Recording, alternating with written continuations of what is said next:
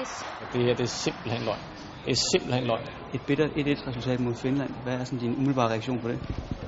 Ja, meget, meget ærgerlig. Øh, super ærgerlig over resultat. Altså, det er jo klart. Øh, et-et kan vi ikke bruge til, til specielt meget øh, andet. Nu kan vi sidde og, og krydse fingre for, at der er nogle resultater, der flasker sig for os.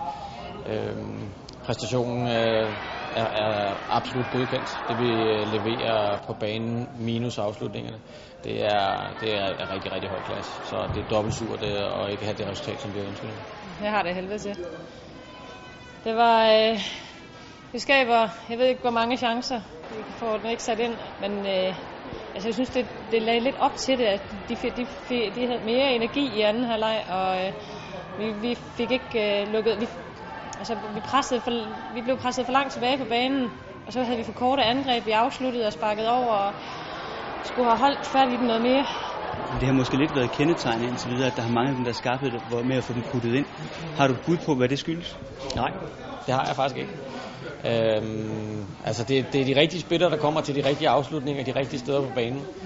Øh, så på den måde er det ikke, er det ikke øh, så nemt at sige, hvad det, hvad det kan være. Jeg tror måske...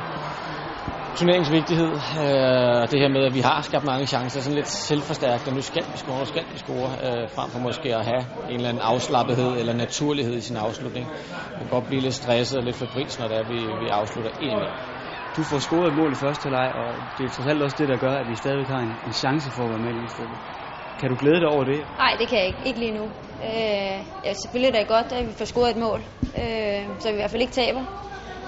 For nu er der jo stadig en lille chance for, at, øh, at vi kan gå videre. I de sidste ti minutter eller sådan noget, der virker det som om, I trækker jer tilbage, ellers har I jo siddet tungt på dem. Er, er det nervøsitet, eller er det et taktisk valg om for at forsøge at svare den hjem?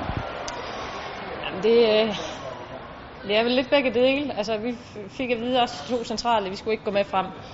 Og, øh, og vi vil selvfølgelig ikke give dem noget den anden vej, men det resulterer bare også i, især når vi har de korte angreb, at vi, at vi kommer til at løbe for meget baglæns. Og så tør vi ikke at løbe ud en og en og pres, og så kommer vi for langt tilbage og giver dem dødbolde. Og det, det ved vi, de er skide farlige på. De har jo to meter høj spiller.